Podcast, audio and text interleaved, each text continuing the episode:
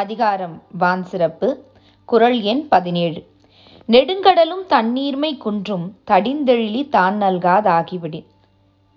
கடல் நீர் மேகமாக உருமாறிச் சென்று மீண்டும் மழையாக பொழிந்து கடலில் சேர்ந்தால்தான் அந்த கடல் கூட வற்றாமல் இருக்கும். இதுதான் அந்த குரலின் விளக்கம்.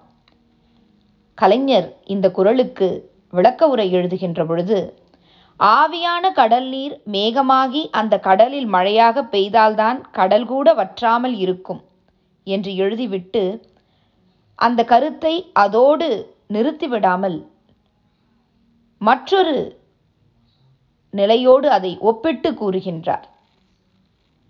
அது என்னவென்றால் மனித சமுதாயத்திலிருந்து புகழுடன் உயர்ந்தவர்களும் அந்த சமுதாயத்திற்கே பயன்பட்டால்தான் அந்த சமுதாயம் வாழும். இந்த விளக்க உரை மற்ற உரையாசிரியர்கள் எழுதாதது கலைஞர் அவர்களின் தனித்த உரையாக இது திருக்குறளுக்கு குறிப்பாக குரல் எண் பதினேழுக்கு விளங்குகின்றது.